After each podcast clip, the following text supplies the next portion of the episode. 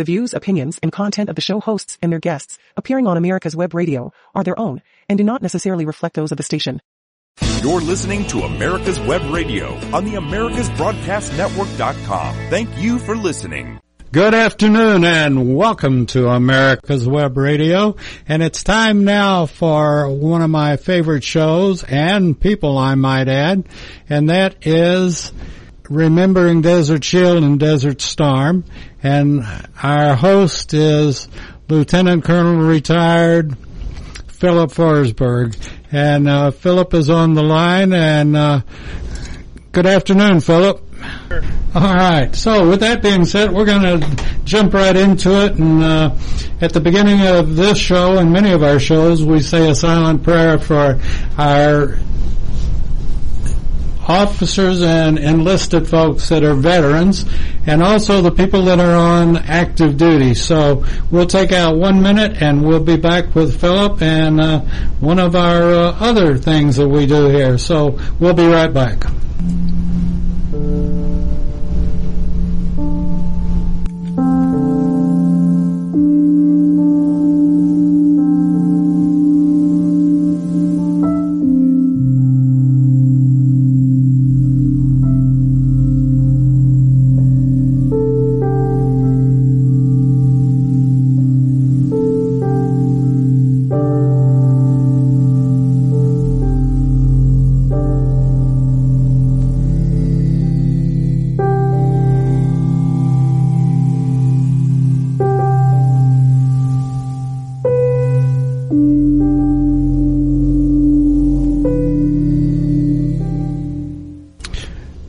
Amen.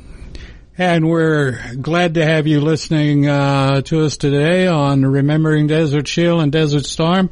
And one of the other things that we do that uh, we all agree on that helped us get through that last half a mile. And here we go. I can do it. I can do it. You can do it. You can do it. Hey, yeah. Hell yeah. Oh man. Oh man. He can hang. He can hang. Young man. Young man. He can hang. He can hang. Feels good. Feels good. So good. Oh yeah. Oh yeah. Oh yeah. Oh yeah. Oh yeah. Oh yeah. Pick 'em up. Pick 'em up. Put 'em down. And uh, we know that well. Pick them up and lay them down. And uh, we may be seeing more of that in the very near future. So uh, glad to have you listening in. And Philip, you doing okay today? I'm well today, David. I hope you are as well. I am. I am. I.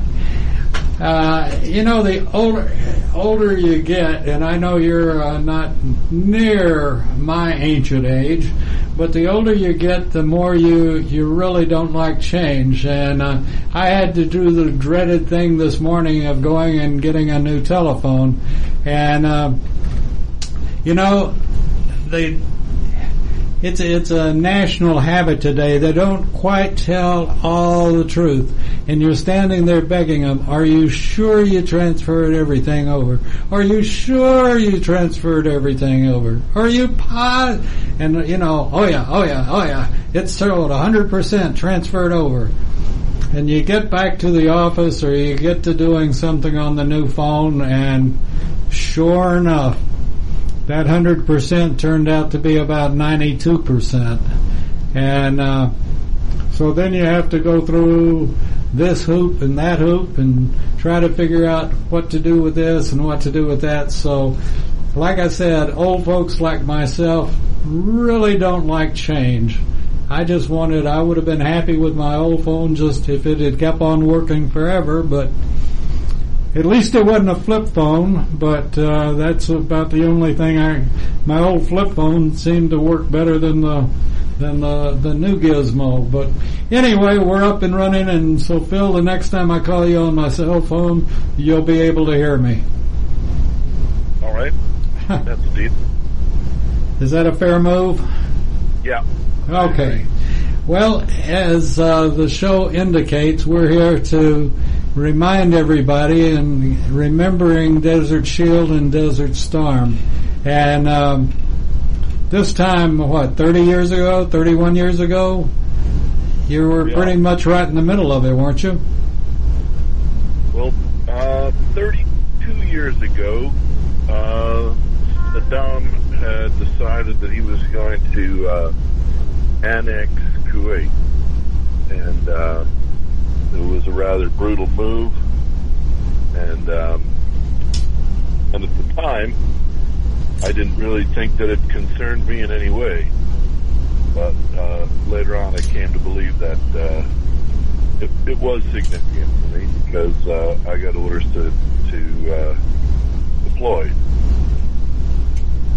So um, uh, it was it was not expected in any way by me, but suddenly uh, I was thrust into this uh, this position of having to go. It was uh, it was a pretty new experience for me. Uh, you know, I I came in the, uh, to the ROTC program first started in 1978. Vietnam was over, yet all the cadre who uh, instructed us, they were all Vietnam veterans, and uh, and of course we were all focused on the a big fight against the Soviet Union in uh, biological, nuclear, and chemical warfare across uh, Western Europe, and uh, we always thought, well, you know, we'd get our the balloon would go up for us to go there, and uh, then one day they decided they were going to use us in this thing in the desert, which I certain, certainly did not understand at the time, uh, but I, I was certainly schooled on it as the events progressed. Phil, for those that don't know, how were you informed, or did it come down the chain of command from uh, the, the uh, organization that you were with, or did you get a letter in the mail? Dear Lieutenant Colonel Forsberg, or Dear Major Forsberg? Well, I was a captain at the time, but uh, the uh, you know the 101st and the 82nd had already been sent over there, and uh, you know, of course, we were watching things closely, and then uh, you know, word came down from our company commander that uh, that we had received our alert uh, to go, and so uh, it was a huge flurry of activity from that point forward. Oh, I, it's got to be just uh, people almost running over each other. Well, there's an awful lot to do, you know, to to move a unit uh, that has been in Texas for, you know, probably close to 20 years, and uh, you know we'd sort of grown some roots. Our routine was to, you know, go go do our our you know training exercises, be prepared for war, and uh, it was quite the shock when we found out that uh, they wanted to use us.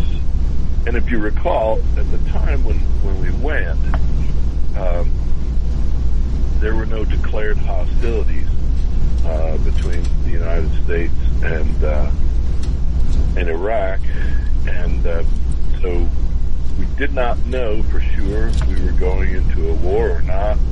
Um, President H.W. Bush, Bush 41, if you will, he he made a lot of effort to make sure that Saddam had the opportunity to uh, to back off and get out of Kuwait, but uh, time went on, it was clear that uh, he was not going to avail himself of any of the opportunities that had been afforded him for that course of action, and uh, so we came to blows. You know, he, uh, I kept thinking the whole time as this as it was progressing that uh, he had to be a crazy man. You know, uh,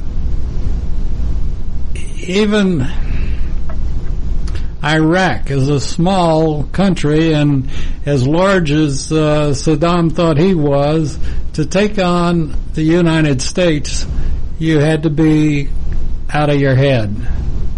And for him to think that uh, we were going to sit there and let him invade Kuwait, he had to be out of his head twice. And I, and Kuwait, uh, my son happens to be there right now, but is a small, small country, and um, you know, I just I don't know where his thinking was that he thought he could take on the likes of the United States.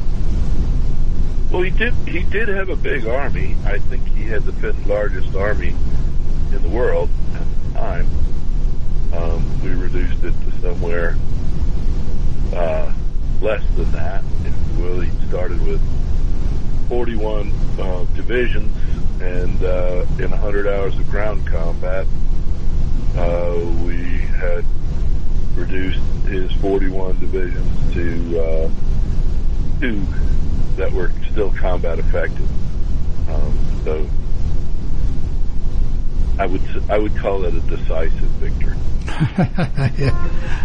oh yeah, and uh, you just you have to wonder what he was thinking or not thinking, and uh, you did that, like you said, in a hundred hours.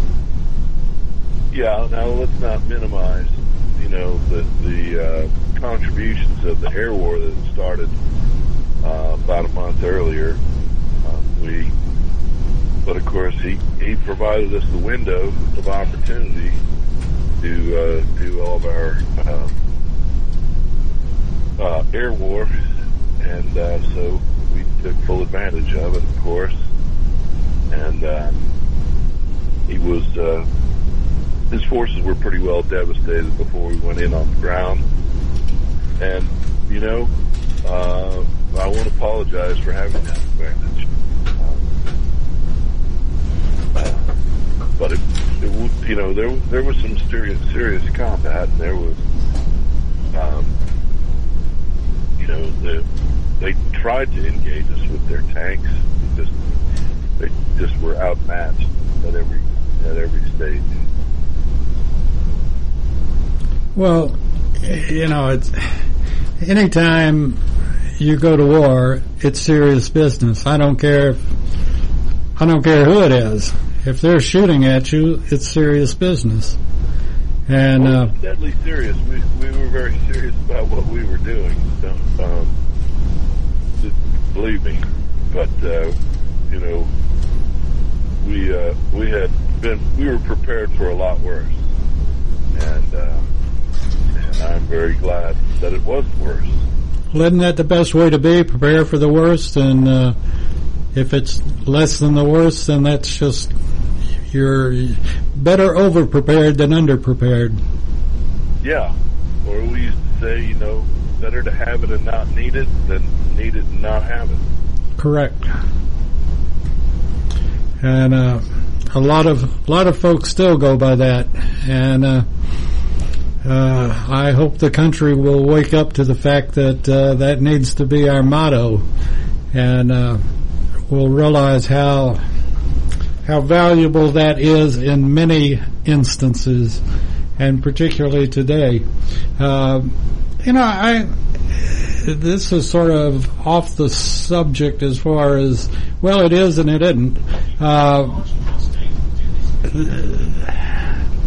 the uh, I guess it's Libya that's doing more of the threats than anybody, but uh, this deal of threatening Bolton and uh, Pompeo and and different uh, folks in the United States, we're not at war. We're not.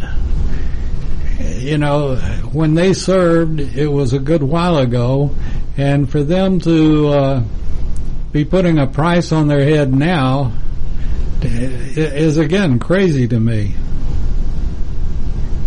I'll just uh, add that uh, it's not what I would advise.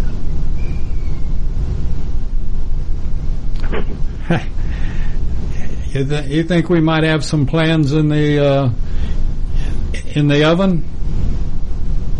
I know that we have people who are planning every day um, for for every eventuality that, that we can think of. And probably a lot that we can't think of. Yeah, the, the plans people they have their plans numbered, and, and you know the, the scenarios, and, and uh, they know the likelihoods of various courses of action by our adversaries, uh, and so they spend a great deal of time uh, perfecting our preferred response. It's just a matter of the right people taking their advice and doing something once they once they administer their advice. Yeah, they, uh, you know, we we have uh, plants that are um, ready to go, off the shelf, stuff you never even thought about, uh, and that they uh, they go straight to uh,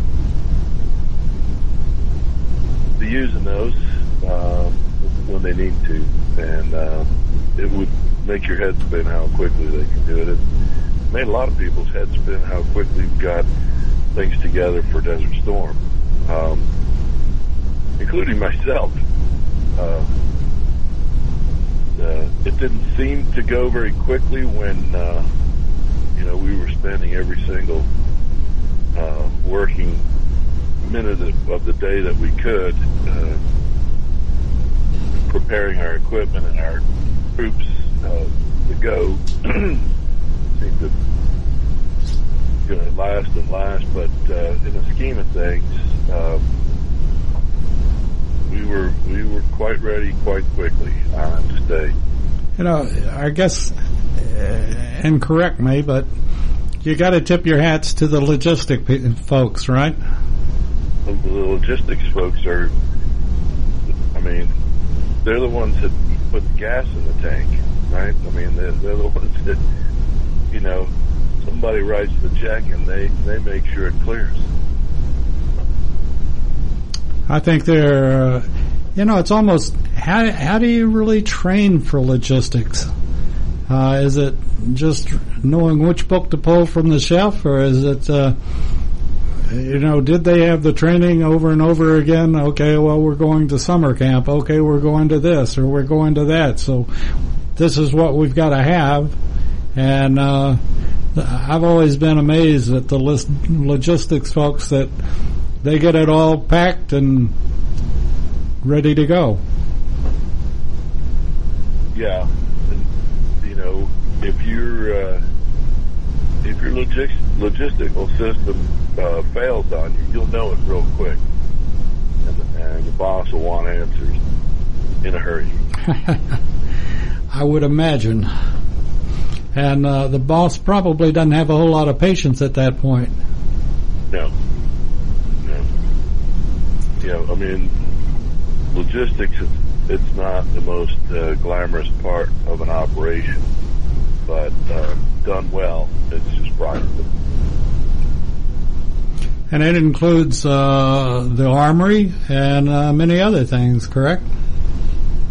Oh yeah, without a doubt. And it's, you know, I've said this over and over again that I don't know how other militaries work, and I certainly don't know all of the facets of our military by any stretch. But do you think anyone in the, do you think any other country in the world has the trained personnel and abilities that we have? If we have to move, we move.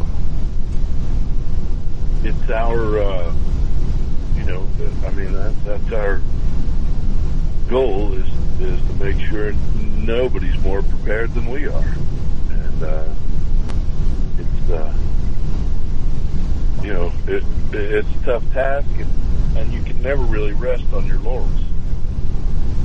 Uh, I think somebody once said, you know, we always prepare to fight the last battle we fought. You know, like uh, World War One. After World War One, we were, you know, prepared for, you know, our focus was on World War One type warfare, After World War II, likewise. After Korea, likewise. You know, I came back from Desert Storm and I got plugged into a unit that uh, was not sent there, and they wanted to replay the war. And, well, it was already done, uh, but whatever. But uh, you know, the, the logisticians they can't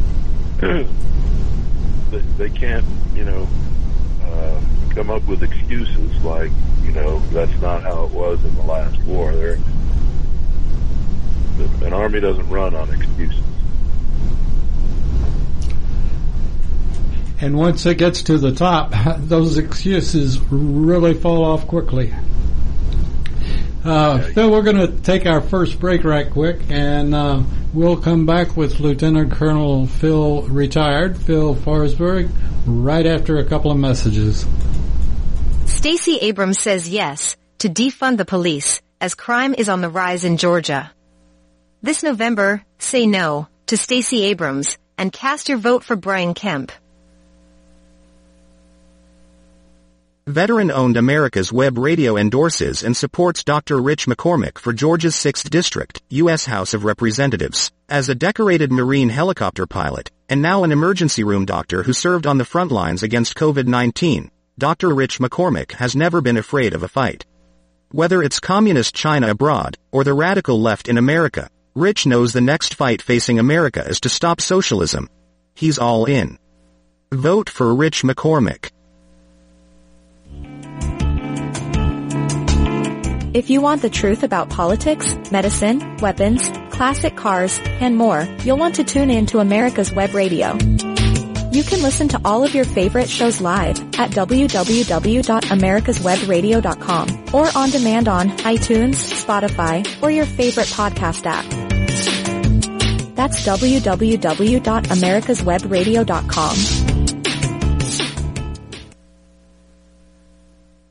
You're listening to America's Web Radio on the AmericasBroadcastNetwork.com. Thank you for listening. And welcome back to Remembering Desert Shield and Desert Storm. And we're talking to Lieutenant Colonel retired Phil Forsberg, and he was talking about his deployment uh, into Desert Shield. And uh, it came down from his the unit that he was with, and uh, about how, how much time did you have, Phil?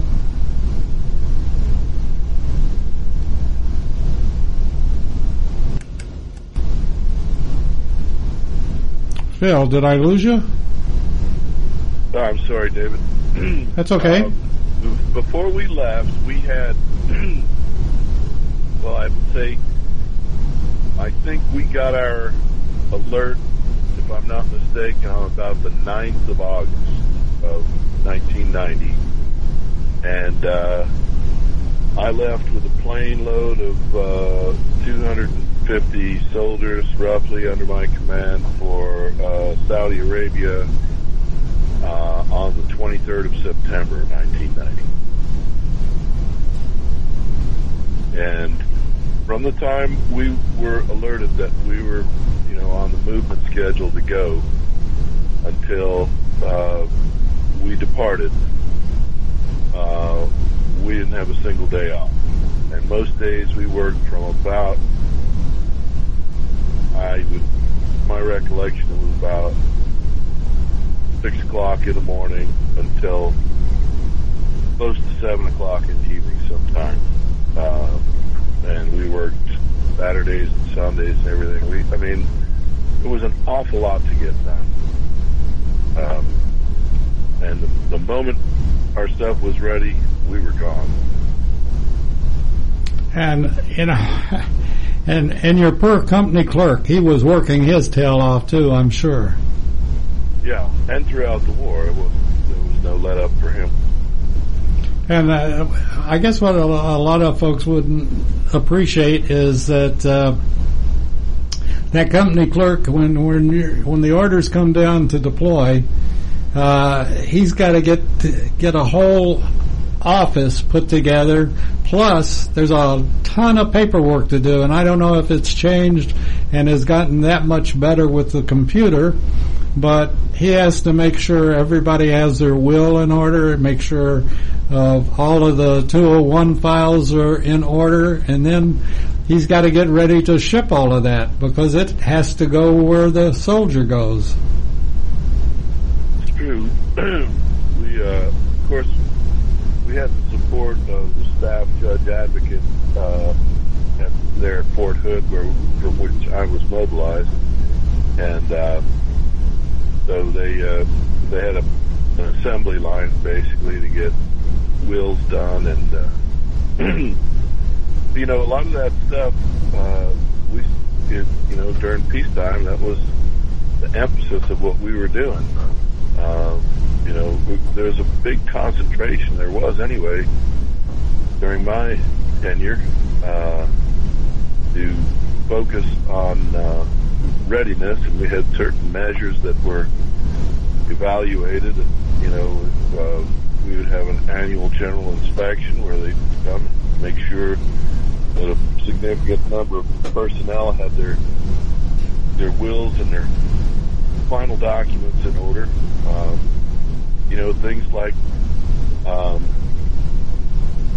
you know, the Army has standards for uh, readiness, physical readiness. So, you know, they're concerned that, you know, you're, uh, uh, you have the, you know, physical status uh, of being deployable. Okay, let's let's turn that physical status into the truth.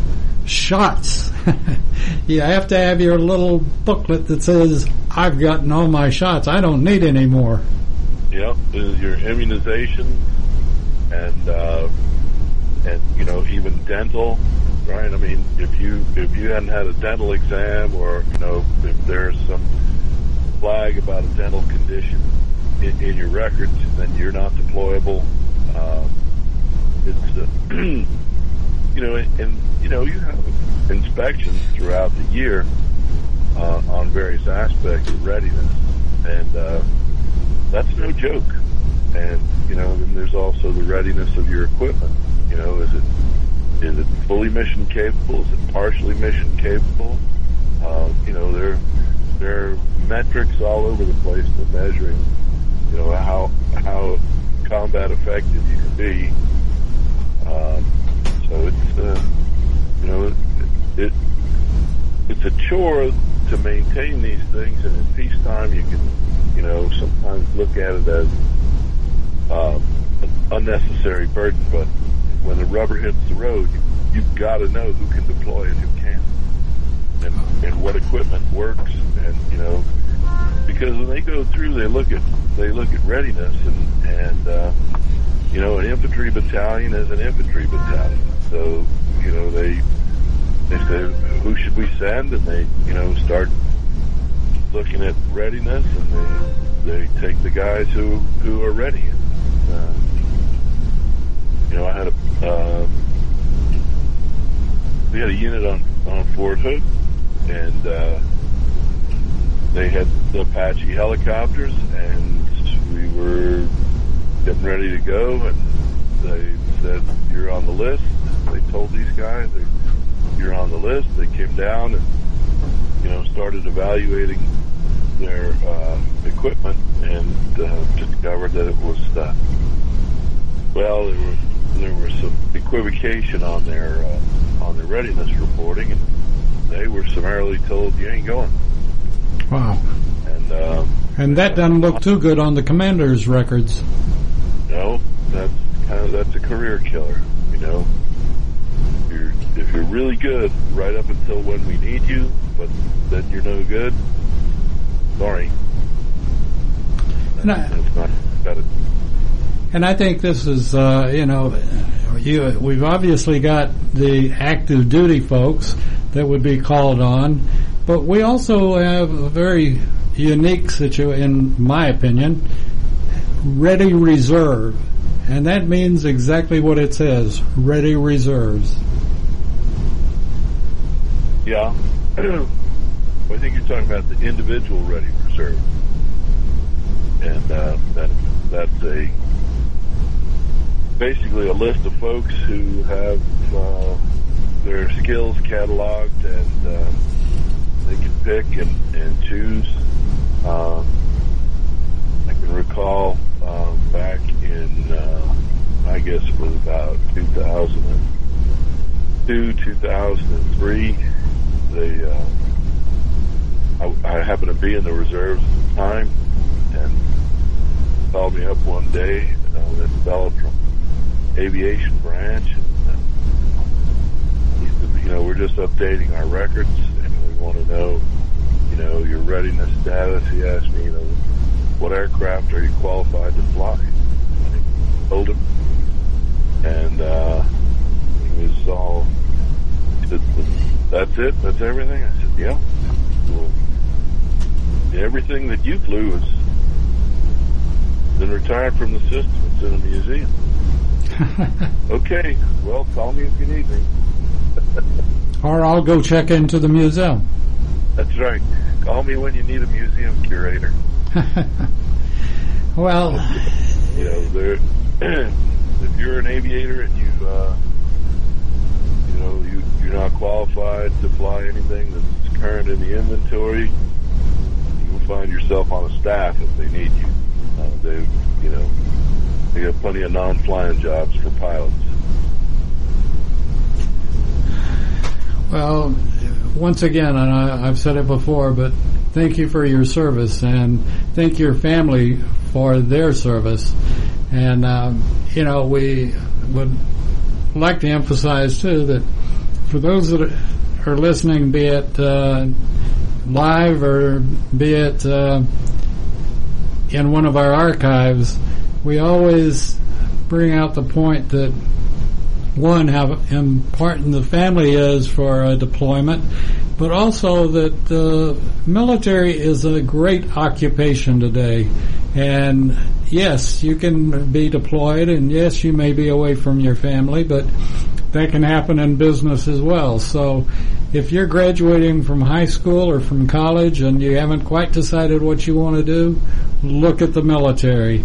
And the military needs you today, and uh, they're offering some uh, great benefits and options, and we sincerely hope that you'll, uh, you or your grandparents or whoever's listening, will think about that young person going into the military and making a career out of it. It can be an awesome career, and uh, we appreciate the families and appreciate the folks that do sign up. Last week, I'll- I'll pardon me, Phil. David. Go ahead. And uh, you know, you you've got a young man coming out of uh, high school, and uh, he's not sure what he wants to do with his life. He's, but he, you know, he wants to be self-sufficient. Um, you know, right away, right out of the box there, and you know, I don't think I can't think of a, a faster way to be, you know, on your way um, to making your way in the world and being self-sufficient than, uh, than to go into the armed forces. You know, the, there's folks that'll tell you you have to go to college these days. You know, that's the default, and uh, there's plenty of people with college degrees doing jobs with paper hats these days. Um, and uh, you know, if I if I were going in, I would want to learn uh, one of the trades or uh, or computer uh, computer things, communications, um, things that are in high demand. And uh, you know, you can find your uh, you you are uh, highly marketable. You know, with skills you can uh, acquire. Um, you can you can I won't you know I won't oversell this. You can begin college uh, while you're uh, serving on active duty.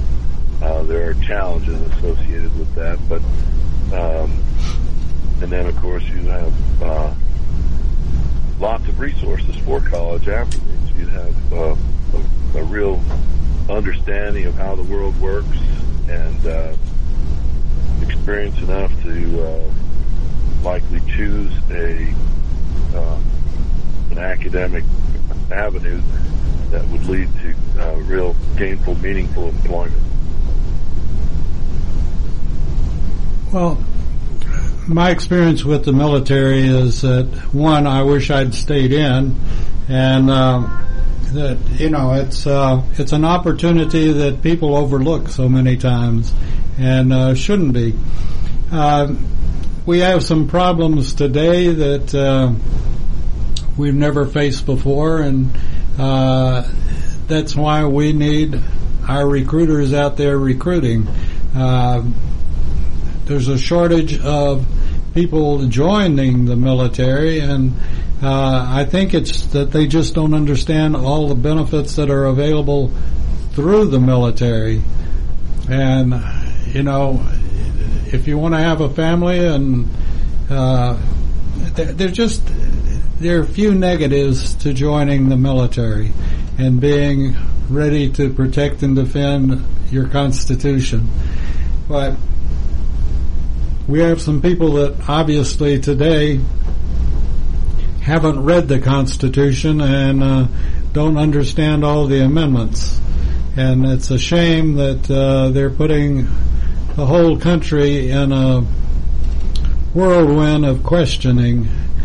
But that too will work out. I have no doubt that it'll work out and be better than it was before. It's just a matter of time. Well, then, if you're reluctant to go in the military or uh, send your son or grandson into the military because of the uh, what you perceive as the leadership, uh, then uh, my recommendation is be real careful how you vote. It's, it's not just uh, the lives of these young people; it's uh, it's the very existence of our republic that these uh, that our armed forces protect. Absolutely, and that's uh, that's why we start the show with a prayer and and uh, pray for our country all the time, and and those that are on active duty as well as those that are retired and have served and are are veterans today, and. Uh, you know, support your veterans, and there are all ways to do it. There are all kinds of ways to do it, and uh, some veterans need more support than others. But uh, our our country is coming around, and I I, I can say this even in uh, well, the past ten or fifteen years, the amount that our country has come around to respecting the veterans more so today than they ever have been, in my opinion. And I think it's great, and the programs that they are coming up with for the veterans, I think they're wonderful. And if you don't know about the programs, all sorts of service organizations, the VFW, uh, American Legion, and I could go on and on and on, have service officers that you can go in and talk to them about, explain to them what you're doing, what you've done, and they will guide you and help you along. And it's a very important volunteer task for those service officers to help our veterans and let me stress this and the veterans families a lot of times uh, families just don't know what they can receive because their spouse their husband wife whatever was a veteran and uh, there, there are just many, many benefits, and one of the biggest is in burial benefits. So uh, take a look at it, and if you have a question, uh, you know, go to that service organization and talk to a service officer. And that's from coast to coast and around the world. And if you're listening to the program, and, and our uh, we're gaining audience on with our active duty folks, Phil. And if you're active duty and you're about to uh, discharge, be sure you have your program together and don't let that 201 file out of sight and the DD 214. Uh, be sure that you've got your hot little hands on that and know where you're going when you when you go and when you leave.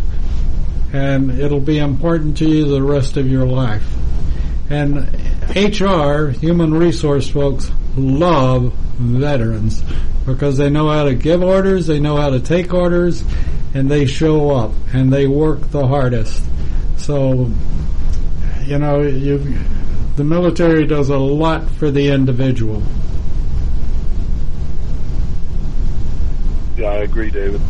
Um, and when you when you separate from the service, make sure that you have all of your records together, your personnel records, your uh, and especially your uh, medical records. When you leave, make sure you know where that is. I'd keep a hard copy and a uh, an electronic copy of all of your records. Very, very important. And you never know when you're going to need it. That's the other thing. I was once told, and it's been very good advice, don't ever throw out a piece of paper. yeah, you you want to make sure the FBI has something to pick up. Yeah, exactly. But anyway, with that being said, we're going to take another break. We'll be back with Lieutenant Colonel retired Philip Forsberg right after this. Ladies and gentlemen, boys and girls of all ages, join me, Roger B., every Tuesday at 1400 hours right here on America's Web Radio for the Locked and Loaded Show. We will talk about guns, weapons, ammo, gun accessories, prepping, and so much more. So be sure to join us every Tuesday at 1400 or 2 p.m. for Locked and Loaded on America's Web Radio. If you want the truth about politics, medicine, weapons, classic cars, and more, you'll want to tune in to America's Web Radio. You can listen to all of your favorite shows live at www.americaswebradio.com or on demand on iTunes, Spotify, or your favorite podcast app. That's www.americaswebradio.com. Stacey Abrams wants to be our next governor, but listen to what she had to say about Georgia. I am tired of hearing about being the best state in the country to do business when we are the worst state in the country to live. We are the worst state in the country to live. We are the worst state in the country to live. Abrams will destroy Georgia with her socialist policies. Vote for Brian Kemp. You're listening to America's Web Radio on the AmericasBroadcastNetwork.com. Thank you for listening. And we're glad that you are listening to America's Web Radio. And uh, keep in mind we're on 24-7. We play our archives uh, at night, and or you can go to our website and if you have a favorite show like uh, the Doctor's Lounge or Remembering Desert Shield and Desert Storm, you can listen to those. Uh, we have them archived on our website. Just go under programs and you can look up whichever program or date that you wanted, and uh, you can enjoy us Sunday through Saturday and all points in between. And you'll be amazed at what you'll learn. We've got we've got Mark the Shark, and Mark the Shark has a show called Bite of Reality. He's a New York attorney, and uh, he doesn't take any hostages. He doesn't take any prisoners he lets you know how it is. And um, we're very proud of that show and and uh, appreciate Mark and all that he does. So let's get back to remembering Desert Shield and Desert Storm and our host, Lieutenant Colonel retired Philip Forsberg. Philip was Well, it? Go ahead. I'm sorry. A moment ago, we we were touching on uh, benefits uh, that are afforded to veterans, and uh, just to continue on that theme, I'd like to emphasize just how many programs there are for uh, education for veterans, and that comes in the form of uh, uh, they give you uh, tuition assistance uh, up to a certain point. Um, when you're on active duty, the uh, your uh, the army or, or whatever service you're in, they'll typically pay your tuition. Uh, when you're going to school, there are a number of uh, of universities that uh, bend over backwards to make things uh, available and um, and uh, accommodate uh, the needs of troops maybe on a ship somewhere or maybe subject to frequent deployment. Um, you know, they, they do things to accommodate these folks. Um, and then, you know, when you when you get out, you have your uh, your GI Bill, and then of course these days you have your post 9/11 GI Bill, which is uh, a wonderful benefit. It pays all your in-state tuition. It gives you a, a living allowance, an allowance for books, um, so that uh, you can, you know, you really can do that full time and and make uh, your education your job uh, until you're done.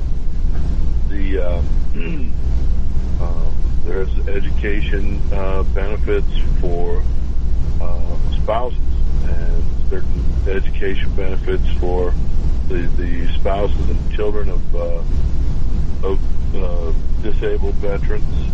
There's uh, and then of course there's uh, vocational uh, rehabilitation training. Um, they have make all sorts of accommodations for you.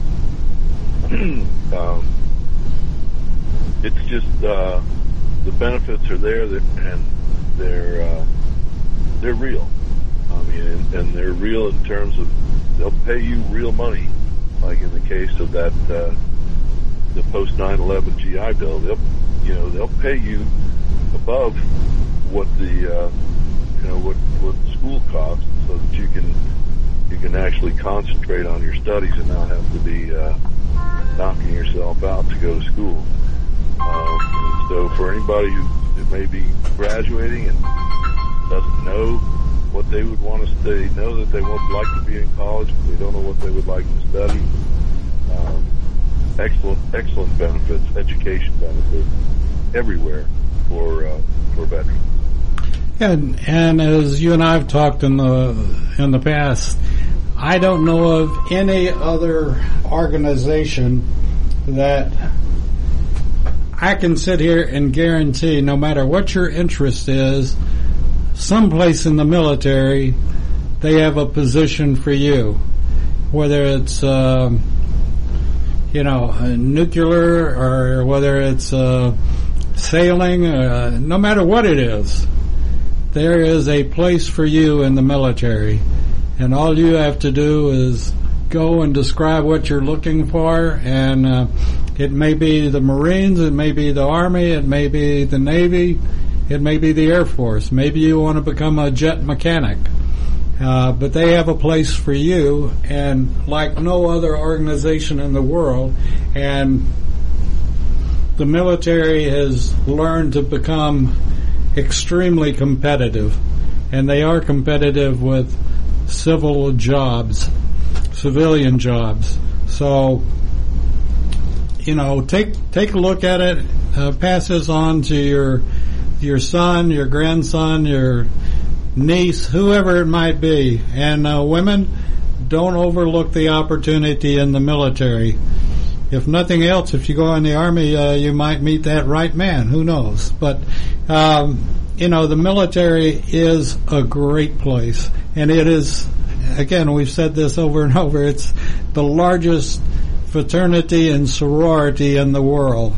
And once you've been in the military, you have you have millions and millions of brothers and sisters that know that you've served, and it's almost like you you can tell a veteran from 50 yards almost, but you have a friend in many situations because you served. So think about it as you're deciding on what you want to do in life. And, you know, I wonder out of Desert Shield and Desert Storm how many ladies and gentlemen would agree with what I just said about the opportunities.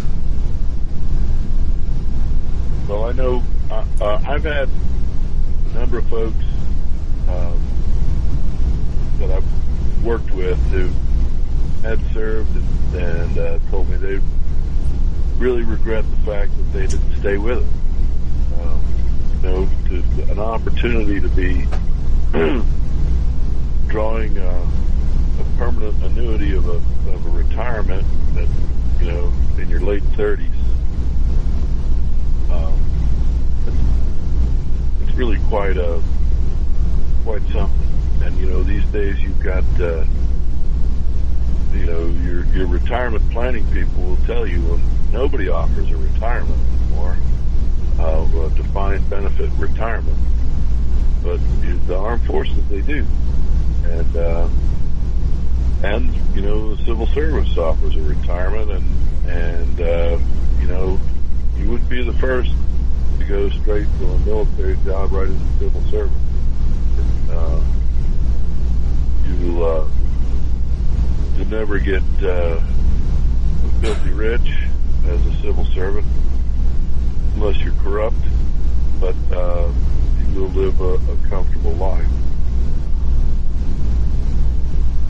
You know, and this is, uh, I think, something that people overlook, and they think, oh, you know, they've taken six years of my life or 20 years of my life or whatever, and, uh, you know, that's, any job takes that, you know, when you get right down to it. Uh, so, uh, you know, it just you just have to accept it and go on. Um, well, uh, you know, it was uh, it was quite painful getting ready to go, as we talked about getting ready to go over for for Desert Storm. But I'll tell you, was nothing was was better than coming home. well, that's always the way, isn't it? It was it was a delight.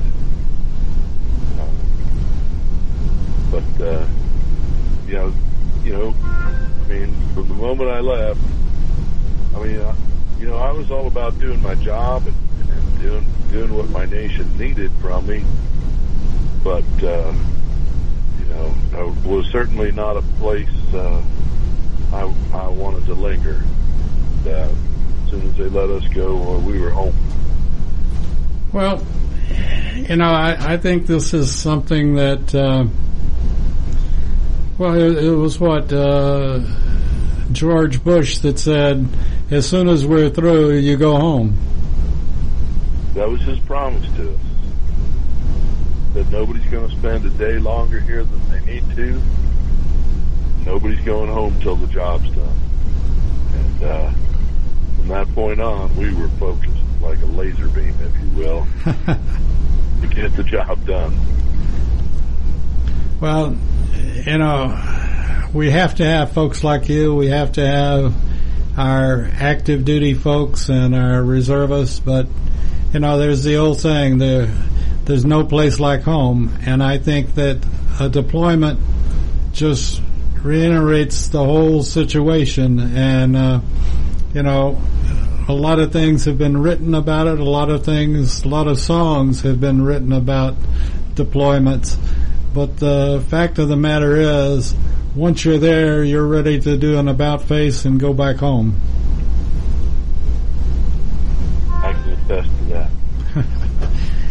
and uh, you wait for those orders, and uh, and gee, just like in every place else, uh, Phil, I bet you get a few rumors floating around about uh, when you will be going back home.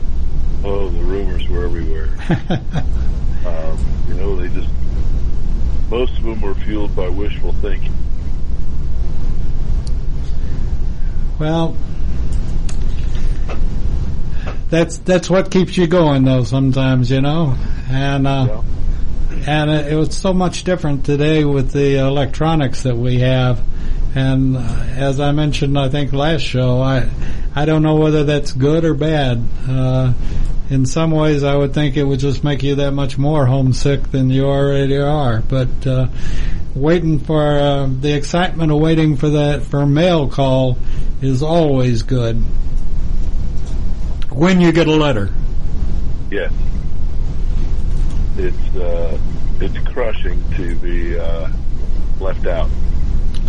Oh yeah. You've got a, if you've got a soldier or a sailor or somebody who's uh, out there uh, looking for a letter from you, uh, I would say be diligent to, to, to write to him and be making his day. you know, you know, uh, uh, sending a picture, a goodie box that they can share with their, share with your buddy or whatever it happens to be. But uh, that letter, that personal letter, lets you know that somebody's thinking about you, and they've sat down and written a letter, and you know, no matter who it is, it's always important, and a, and even a, even a. A card is important, and uh, particularly those cards that smell real good. You know. Yeah. Yeah, it was, uh, that was something, just, you know, smelling a card from home, uh, was, uh, was a delight.